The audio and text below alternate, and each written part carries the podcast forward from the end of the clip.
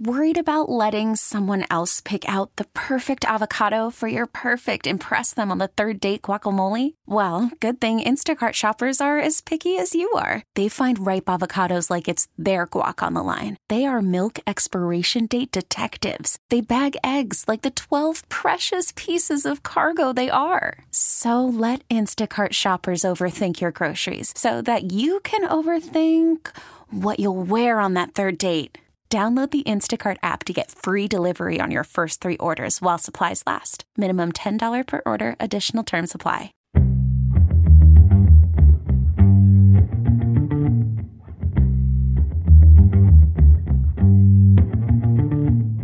Well, as the old song goes, it's the most wonderful time of the year. It's Christmas time in Kansas City, and it doesn't get much better than this.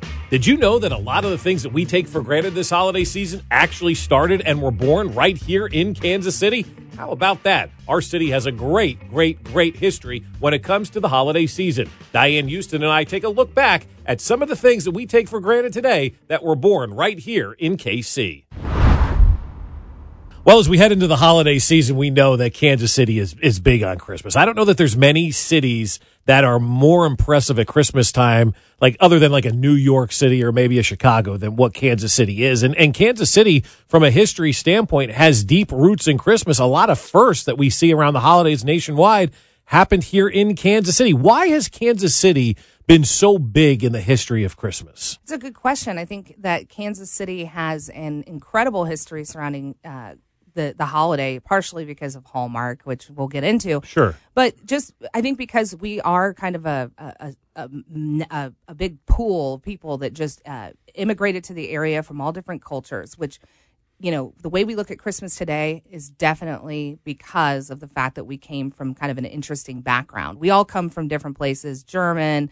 You know, you got French culture, um, African American history, and the way that the, the history developed of the way we celebrate Christmas today has a lot to do with this merging of different cultures and kind of coming up with our own thing. You know, I, I, grew up right outside of New York, so you take you know Christmas time in New York City for granted, and then I moved to Kansas City and experienced Christmas in in Kansas City, and then moved away for a while, St. Louis, San Antonio, places right. like that, and you went and you went, man. I thought every city was like New York or Kansas City when it came no. to Christmas, and they they blew it out and and made it to be such a big deal. And so I think some of us, including myself, have taken for granted just the great Christmas celebrations that go on in this town. And even on both sides of the state line, that's something that everybody can agree on. Christmas in Kansas City is a pretty special place. It really is. And I, I think that, uh, like I said before, that uh, it helps to be that we had a lot of people, especially in, in residential development and commercial development in Kansas City that were uh, trailblazers nationwide. You know, people looked at Kansas City for their road plans, mm-hmm. um, for subdivision planning.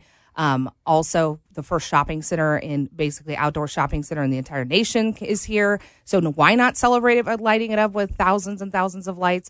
I mean, all of these things are, you know, all go back to that celebration and making you feel the things. I mean, it's not just about, you know, family and religion and all of that. It is about that that feeling you get because can you know I should say Kansas City you you can't go on, down any road in Kansas City and not feel like you're part of Christmas mm-hmm. starting you know as early as November. Yeah, and, and, it's going on you know right about now as we're a couple right. of weeks away from the big holiday and some of those things that we take for granted that everybody looks at just goes oh yeah okay that was pretty cool have their origins right here in Kansas City, like the first lighted Christmas tree. And, and I think that's like so bizarre that we look at it now and it's just so commonplace but there was a time where people right. were not putting lights on Christmas trees. You well, know, I mean fire. So well, and fire, yeah, that, that is true. Things were lighting up in fire. Well, you know, and, and the the thing is, is that the Christmas tree, you know, originates. It's a German tradition, and really, it was the Victorian area or era, and um, uh, Queen Victoria and her husband, who was actually her cousin. Whoops. Wait, wait, wait, wait, wait. Slow down here. Let let back up the truck a little ah. bit here. Queen Victoria married her cousin. Yeah. So that was allowed in ancient German times.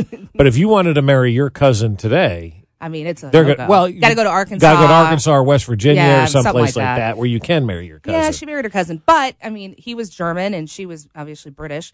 Um, and so he wanted to keep a hold of his traditions when he moved to uh, to England, and so they had you know the first big Christmas tree and celebration there, and of course the Victorian era we know just from architecture, right? That they that was an inspiration for so many different things. So people wanted their own tree too. So that's where it kind of picks up. And so when you have a lot of German immigrants, Were you looked at as rich back then if you had a Christmas tree? Was that like that like a status type symbol back in the day? I, did- I think it depended on what was on the tree because Okay. we trimmed the tree, right? When Right. you hear trim, we think of like throwing some, you know, lights up and putting some ornaments. We're talking trimming with actual food and things like that and, and small gifts, uh, trinkets that they would tie to the tree. So I guess the more that was trimmed on the tree, probably the more prominent you were. But in this area of the country, which is kind of interesting, that tradition doesn't move through as quickly as you would think. So yes, you had the East Coast that was going to, because you have your influx of German culture, of course, in, in, in bigger cities. St. Louis would be one of them as well, where they went ahead and started to uh, look at this as like, we want to, to keep our custom. But the custom wasn't these massive trees, you know, like the bigger the better trees that we have today. You know, like I, I, my dad used to have like three Christmas trees in his house. That's a little, you know, it's a lot. That's yeah, a lot. That's too many. One, It's- I think one is enough, but some people like these multiple trees. My parents did it for a while too, where they put up this big tree here and a littler tree here. It's we like, had what like are you a doing? fun tree and then we had like the pretty tree Mm-hmm. you know but but it, in general we we look at a christmas tree as being a representation because it doesn't matter if you're christian or not everybody wants a christmas tree um, but the original christmas trees were actually really small they were tabletop trees and that would have to do with a lot of different reasons on why so so when when the first culture of trees comes to Kansas City, and we're talking after we boom because of the Hannibal Bridge. So the 18 early 1880s, when Christmas trees are, are brought in, they're teeny tiny little little tabletop trees. Kind of like the one I have on my desk today that's powered by a nine volt battery that I always keep. and- I mean, it, it, it is, if it's a foot tall, it's a, you know, it's tall. Right. Well, and, and that had to do with financial situations and things like that, and also the availability of an actual tree. There weren't tree farms here. You know, Right. it was wherever you landed. So there was this guy. His name was Oswald Lux. Mm-hmm. I like his name. So Oswald comes to live in Kansas City, and, And where's Oswald from originally? Oswald's from Germany. She's straight from Germany He's and ends straight up. up off the boat, Kansas City, Okay. and he's a cabinet maker in Westport. He ends up with his two young children, and he ends up with another uh, newborn, settling on Archibald Street, which still exists today, um, in Westport. And he is set. He is hell bent. He is going to get a tree for his kids because that's his culture. That's where he comes from. So he sets out on this mission, and it's super well told across several different sources about what happened. So he goes around and he goes to all the German, you know, immigrants who own stores because they're going to understand what he's looking for. But he doesn't speak great English, and so he walks into the store. He he had exhausted his resources in um, in Westport, so he goes to Kansas City, and he's down on like 11th Street. He's looking around and he walks into a store because he doesn't speak that great of English, and he he's trying to say like, "I want the big tree," you know, and, and the guy behind the counter actually didn't speak German and couldn't help him out. He's like, "Oh, we got this great tabletop tree." He's like, "I don't want that. I want a big tree." So he's super disappointed. It's the day before Christmas. He's heading home and he drives, or you know, he's got his wagon and he's going up the hill by Union Cemetery, and he looks over And where's Union Cemetery? Downtown? this Union Hill area. Union Hill, so, okay. so, and actually, Union Cemetery, we need to do a whole story on that. Union Cemetery is named that because it was a union between Westport and Kansas City. Gotcha. So it's in between Kansas City and Westport. So he's driving along and he looks over and he sees all of these large evergreen trees that still are there. And he goes, I got an idea. So he stops and he cuts down evergreen branches. He gets back to Westport. He decides he's going to make his own tree. So then he goes and he buys a broom. So he buys a broom and he takes the broom off and takes the broomstick. Then he goes to probably some, you know, saloon, right? And they got a bunch of barrels outside, and he decides he's going to pick up one of those barrels. Ask the guy, "Can I have this empty barrel?" Would have been better if it was full, but Sure. you know, it wasn't. He takes the barrel. He takes the barrel apart, which I'm going to tell you, I've done this myself to actually emulate how this happened. I wanted to see with my mom, with Helen. Helen and I decided we were going to try to figure out how he made this this this makeshift tree. He takes the staves, which are curved, of mm-hmm. course. Mm-hmm. He takes the staves and he actually nails them around the bottom of the broomstick and creates tree branches with the with the staves. And then he works his way up. The the the biggest at the base was about 13 inches, which doesn't sound that big at all. I mean, each stave is 13, so it'd be 26 inches across or whatnot. And he builds it up and then takes sticks at the top. Then he covers This is like the first artificial tree. it is the first artificial tree and Yeah. lighted tree, which is interesting because people didn't light these little trinket trees back in the day. They're Yeah. not they don't have candles on them yet. So he does this and he takes tissue paper, green tissue paper, and he lines all of the staves with the tissue paper and then takes the branches and places them and, and glues them or fastens them and creates this tree. And he said, it just doesn't look right. I need something else.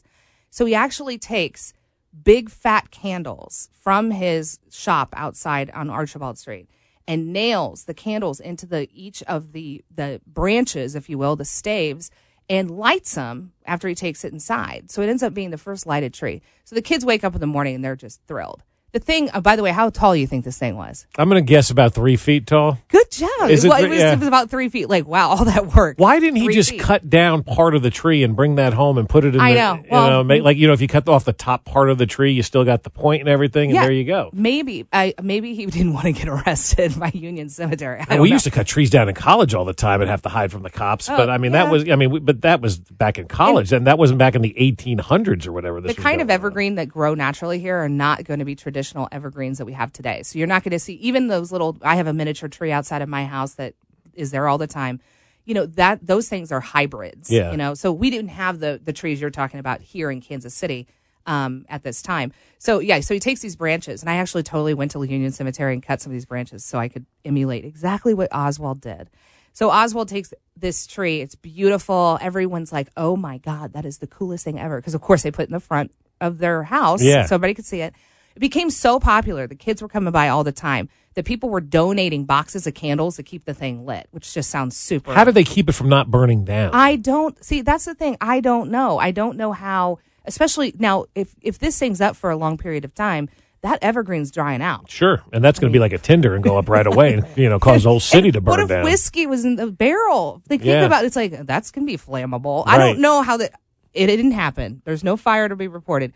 But what did happen is it became so popular that Oswald had to take the tree out of his home and actually put it on the street so people could just come up and see it whenever they wanted. And it stayed lit for about a week. So it was this really big deal. It's it's now touted to be the first actual lighted tree. It was a couple years later, just history tells us that by 1885 or so, um, Kansas City was importing Christmas trees via train from Michigan. So then you could just go to a tree lot. Yeah. All right. But but Oswald did it first. he it was did it pretty first amazing. with that, and so the the actual lighting of that tree and having the real light leads to somebody going, "All right, here's the deal. Why don't we do electric lights on this thing and make it a little bit safer for everybody?" and huh? that yeah and that happens really quickly after 1880s was a really big time for kansas city so so essentially the, the story goes in 1887 there's this guy and his name is uh, edwin weeks and he's working for the Kawsmouth, uh, Kawsmouth electric company um, which would have been big at the time he's the first one he, he it's the precursor to the kcp&l i Okay. mean that, that, that's now Evergy. I know. I got yeah. I got a, re- a rebate from Oh, them. so nice. I, I like them for now. But he ends up incorporating this company, and he's the first one to bring um, electricity into Kansas City, first in the West Bottoms, because that would have been the most important place with the stockyards Mm-hmm. and everything else. So he ends up bringing electricity to Kansas City, and so he ends up he's actually friends with Edison. And Edison and Johnson, of course, were the first ones that actually pioneered what we would consider Christmas lights today. And uh, the story goes that in this in 1887 he's living at 1409 cherry so he's he's in you know the the rich area of town and he gets sent by johnson a box of christmas lights and i think they're like 80 count right. and the first Christmas lights, for the record, were a few years earlier, and they were actually on a revolving Christmas tree. I don't know how it revolved, but it apparently just spun in circles in uh, Mr. Johnson's home. Um, and they were red, white, and blue colored lights. So I'm, I'm just going to assume we have a patriotic tree at this mm-hmm. point, too. So he decides, he tells his wife, we're going to put these lights on our tree. So they had a square bay, bay window in the front of their home. And she's real nervous because they're worried about fire. I mean, because electricity is not safe either. Correct. Yeah. I mean, it's a lot candles- safer than an open flame, though. You know. True, Yeah. true. I but you know, for whatever the reason, he decides he's going to string these lights together, and it's not easy because you basically had to wire them yourself. And so this 80 strand of lights, he puts it on the tree, and it becomes just this huge deal in Kansas City because it's the first essentially electrically lit tree in Kansas City. And of course, it's going to be at the dude who's running the company of the electrical company. Sure. I mean, like it, it he totally planned this. But but you do it and you say, hey, look, look what electricity can bring you. It'll make your kids happy. Yeah, and it took a while too for electric trees to become or lighting your trees electrically, uh, you know, through power became a thing. But well, one because of depending on where you lived, how quickly you got power.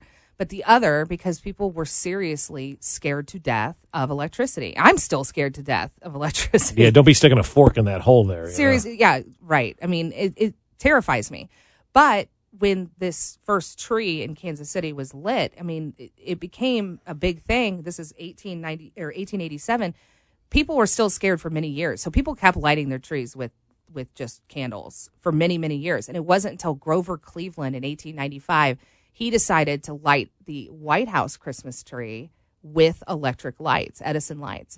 And then people went, well, if he's doing it inside Hmm. I the White House, yeah. we got to do it too. So it wasn't until almost the turn of the century that people stopped using candles. And people, of course, I know continue to use candles, even though you're probably not, you know, Well, that's a bad idea. ridiculous if you're using candles, unless you're using those like battery powered ones. And now that they have at restaurants Oh, everywhere, you know, I, that I look don't, real. Those never, they look, okay, they look real from a distance, but come on now. Yeah, but It's not but, but it's it's actually safer to to use a fake candle than to put real real uh, real uh, you know fire in a tree. Right. You know, so uh, so so there we are. We've got electric trees, we got real trees, we got everybody lighting their trees up. Yep.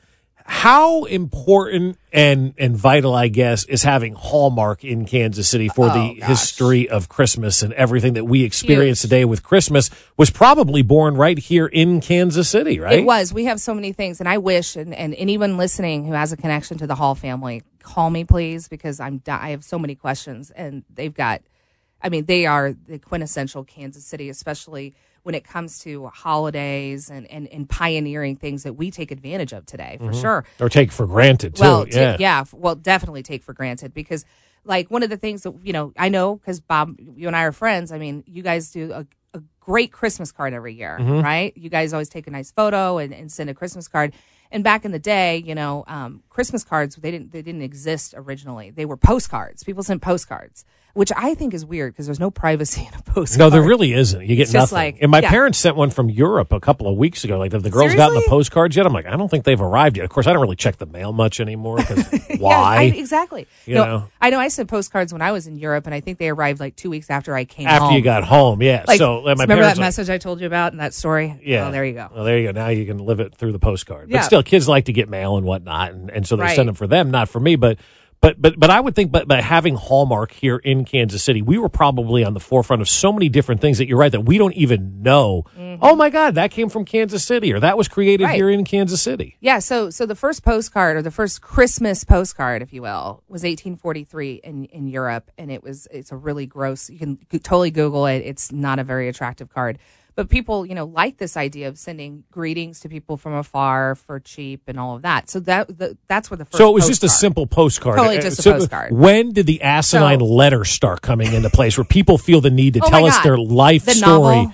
Uh, like, good Lord, we've got Facebook. We know what you're up to. We don't need the Christmas letter. Was that? the itemized letter that like January? oh yeah, oh yeah. January February. brought brand new uh, opportunities for everybody in the Smith household. But you know what? It's always the first card I open up. It's like you know Aunt Sally always writes a letter, And there it I is. to- I need to read it. and- Don't and- care because I don't know three quarters of the people you're talking about in this I thing. know, I know. Yeah. Well, I don't know when that happened, but I will say the safety of putting it in an envelope started because of the Hall Company. Mm-hmm. So essentially, Hall Brothers is developed, and they have, and Joyce Hall is going to be the pioneer, and his brothers, and and they decide Christmas cards at that time were were postcards, and we're talking about the early about 1915. So uh, they'd been around for 70 years at this point. And the challenge was that the message had to be short and sweet, which it's like Well, yeah. a text message, right? kind of like it is today. Everybody wants everything short and sweet. We had a different time period there for a while where we were getting too long and personal with things. right? Yes. Well, that's just it. So, so the people wanted to be able to write more to their family members, and so what happens is, is Joyce Hall, J.C. Hall decides that they don't have enough room, so he pioneers, he reconstructs the, which we would call a standard card. It started with Christmas cards, to be clear, but the standard restructured card from a four by six folded card with an envelope was J.C. Hall's idea. Mm-hmm. All started here in Kansas City, which is crazy to me. It was the birth of the modern day Christmas card. So I like the idea. Even Hallmark was smart enough when everyone else started to emulate what they were doing. They were like, we have to one up everyone. So then they started hiring famous artists, right, to actually design Christmas cards. So then people couldn't get, you know, that card or that that design unless they went to the Hallmark store. he Even he even pioneered, you know, when you go to a store and you go down the the card aisle, you know, and, and, and it has the the different placements where you can see every card and you can pick them up and look at them. Yeah. That was also Hall's idea because before, you know where they kept all their cards in a drawer. So you had to like go into a store and pull open drawers to and see go what through cards. these drawers. like, Oh, I mean, and then you go, duh, why didn't I think of that? Well, that's why he was a that's, millionaire. Yeah, that's right. That's why he's you know doing what he did, and you know we're doing what we do. and that and that Christmas card and that whole that whole development, he didn't just stop there. Another thing was in the in the late 19. So were Christmas cards a hit like right away? smashing success. Smashing, yeah. I mean, and, and it, it, Hall Brothers essentially this is what put them on the map. This is what this, along with what we're going to talk to about next, wrapping paper, put them on the map and essentially has them building their massive headquarters when they moved to Crown Center area and all of that, which of course Crown Center named after Sure. the Hallmark Company. So the late 19 teens, and I think it was 1918, there's a big rush. Of course, everybody's going to the store downtown to purchase their Christmas cards, their wrapping paper, which wrapping paper, and I love this because it makes me think of one of my favorite Christmas movies. Wrapping paper at the time was tissue paper. so you're thinking of Christmas story, Yes, with yeah, the with the bowling bowling ball, ball. and, and tissue paper, Yes. yeah. Like first So that of was like the 1940s when that yeah, took, well, that movie took place. And I yeah. think that she just couldn't figure out. But if you look, there is wrapping paper Yeah. in that movie. It's just I love that because it's that ugly green with like the string of, of red ribbon, and it's Right. like he drops it on the lap, and it's funny. But in any case, wrapping paper didn't exist. People bought tissue paper, different colors tis- tissue paper. That was wrapping paper, and so they run out, and that's like a big freaking problem. So they run out of this, and you know they didn't want to disappoint their shoppers because you've got a line of people in and out of your store. It's right in your petticoat lane. There's you know there's so many things going on, and so Raleigh Hall, like the Raleigh, Raleigh Hall, Raleigh Hall. Raleigh Hall. He goes into the warehouse. He's trying to find a solution to this this wrapping paper disaster that they have on their hands, and he finds they have they had bought And nobody else in the world is doing wrapping No, paper at this it's time. tissue It- it- paper. it's strictly like in Tissue. Kansas City that this Yes. is happening. Right. This is actually happening in Kansas City, and then changed, of course, the history of or how how we wrap presents today. Sure. So he goes into the warehouse and he finds that they have envelope linings that are made by a French company. So you know when you open an envelope and it's got the pretty gold and, Yeah. and all that. Well, they used to have to hand cut those Oh, for their wow. warehouse. Yeah, so to be able to have the fancier cards and things like that, they were hand cut. So they come in sheets essentially, not big sheets, but they come in sheets. And so Raleigh's like, well, they they just have nice patterns on them and they're you know good quality. So he just takes them back to the store and slaps a 10 cent a piece price tag on them and they sold out of those too. And that was the birth of wrapping paper because it was thicker paper. Right. And I mean, I wonder who, I don't know who created like the first scotch tape or, you know, Scotch. Scotch. Yeah, Mr. Scotch. it didn't happen in Kansas City, but I wonder how they did fasten you know, because I don't really know if what kind of, you know, uh, tape they were using at the time. I'm sure it wasn't as high quality as our gift wrapping tape we have today. Right. But I mean, it's it's it became it became so popular because it wasn't flimsy. Can you imagine taking a piece of friggin' tissue paper that you put the sweater around? Yeah, and inside- it just rips. right. It ri- that would be a nightmare. That's why you need to double up, triple up on the tissue paper. you know, that's exactly Yeah. right, and then all, that's why you end up with the bowling ball with the little fluff Right. ball on top. Exactly. You needed lots. you of needed so much tissue paper to do it. So you make a thicker, like opaque, is that the right word, opaque, version yeah, of, of right. paper. Need one sheet, and there you go. And it's like, wow, oh my God, we've discovered something right here in Kansas City right again. here in Kansas City, and it was it they it was so popular that only it took about two years that they ended up, and I think it was I, I think it was right around 1920 that they actually created the manufacturing line for the first wrapping paper right here in Kansas City, and it started in a, a Christmas rush downtown Kansas City. We need to make sure that people have a way to wrap their presents, and tissue was sold out, which is hysterical to me, and voila. So when did the wrapping paper go from local Kansas City cool thing to boom, it is everywhere? Well, I think that you know there were there's always a problem with trademarking and things like that on on especially something like that because it's paper. It's paper. Yeah, it's colored paper essentially. Yeah. I know a girl who tried to to to patent scented wrapping paper one time. I was like, Mm, I don't want to smell my packages. I either. My mind went right down. of course it did. But yes, you don't want to. You don't. I I I think that it didn't take long. I'm going to say, especially the Roaring Twenties, um, we had Kansas City was a source of in and out traffic because of the railroads. It certainly wouldn't have taken long, and especially because Hall, it didn't take long for them to be a nationwide company um, where people and, and I should be clear that that stationary companies would purchase Hall products, Hallmark products, and put them in their store. So it wouldn't be like a Hallmark store; Right. it's a store with, con, you know, all different types of items. So I mean, it's just to me, it's fascinating. I mean, it's just thinking about like the the first lighted tree. It's like if you wanted to decorate your Christmas tree, you went to the bakery. Yeah, put up rolls, Yeah, put up whatever. hung up a you know a loaf of bread. Seriously. There's a brownie over there for Well, Susie. But even even back in the day, think about it. Fruit would have been a commodity. Yeah. So fruit, like like here's an orange. Be like, yes, I got an orange for Christmas. So w- with with all of this that's going on, the most I think impressive thing and the thing that Kansas City is probably most well known for when it comes to the holidays are the plaza lights. Even though we should be more known for the trees, the lighted trees, the electric trees, the wrapping paper, the cards, all of that stuff that was started here in Kansas City. But when you think Kansas City, you think plaza lights, Yeah. and and and that became a phenomenon obviously after the plaza was built. But it's become something that I think is very signature to this town, and probably it's one of the top things people think of when they think of Kansas City, not just at Christmas time, Right. but but in general. Yeah, and, and the the lighting of the of, of the plaza lights is now a tradition that people look at, and of course they keep the lights on. It feels like longer and longer every year, but you know they're on until January and and all of that. But it all it, of course starts with one strand of lights because everything started with one Right. strand of flammable lights. so there was a guy named Charles Pitrat Pitrat.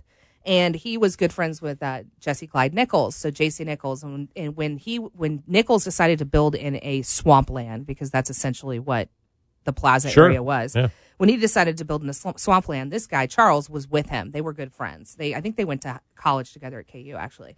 So they were uh, building the Country Club Plaza by 1922, and he is kind of becomes the plaza guy. And during this time, the, the first building is is erected. It's now the Mill Creek Building. It's right at 46 and what's J.C. Nichols Parkway. Right. But before that, it was Mill Creek Parkway.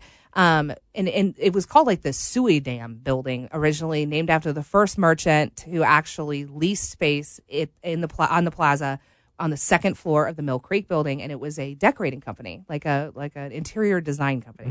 And so he's he's um, in this building on Christmas Eve or around Christmas Eve, and uh, he's at the second story entrance. And you have to kind of imagine where this is, but he's at the second story entrance. And he's got a strand of lights in his hand. And who knows why, but you got to remember lights would have been expensive at this time. So he's got a strand of lights. And um, he he's he's talking to the merchants they're leaving and he decides he kind of looks up and he sees the cornice of the of the building and he goes i am going to stick these lights up there so he gets a ladder and he just streams this one strand of lights bloop, and that's where the uh, they say the orig- the origin of the plaza lights began. But you have to remember this reason that it didn't take off at first. I mean one strand of lights is because nobody would go to the plaza. I don't know if people know this but to try to convince people to drive that far, and this is motor cars are new, and, and the plaza was the first outdoor shopping center in all of America, and really was designed to have parking garages, which is interesting. And people didn't have parking garages back then; they didn't think ahead like like Nichols was thinking. But nobody would go to the plaza.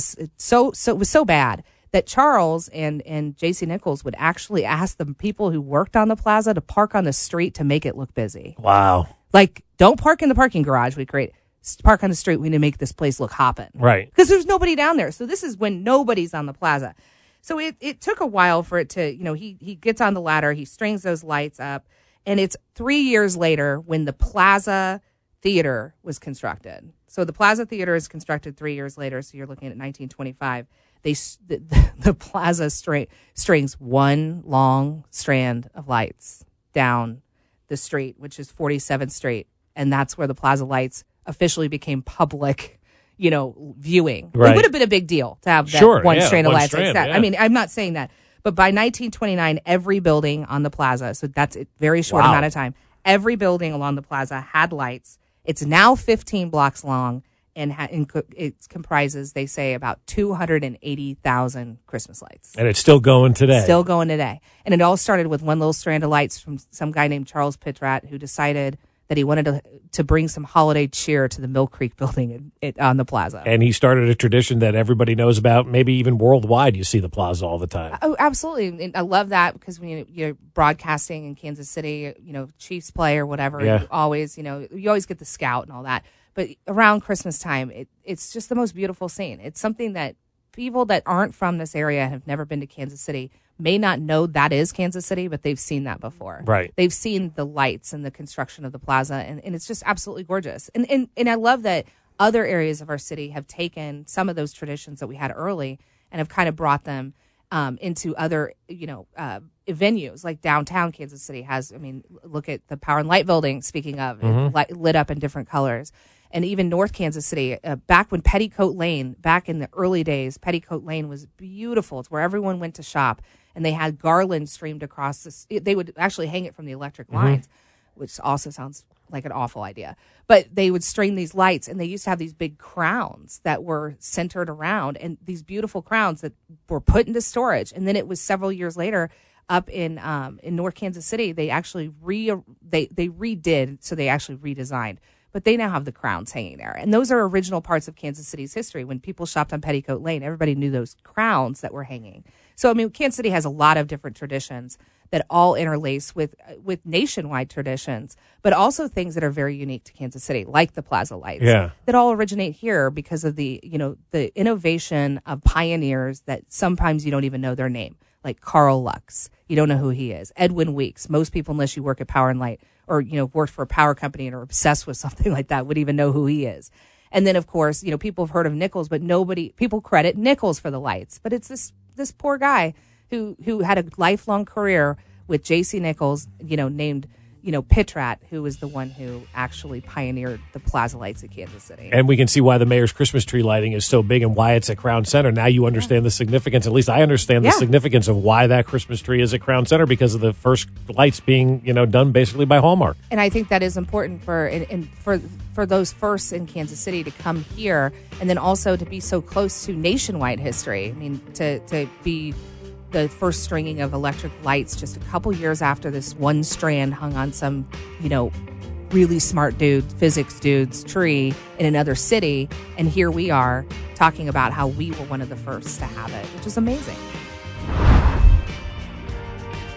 It's a pretty impressive tale when you look back at wrapping paper, Christmas tree lights, and all of the stuff that we look at every day during the holiday season was actually born right here in our town of Kansas City. Hope everyone has a wonderful, wonderful holiday. We'll talk to you next year.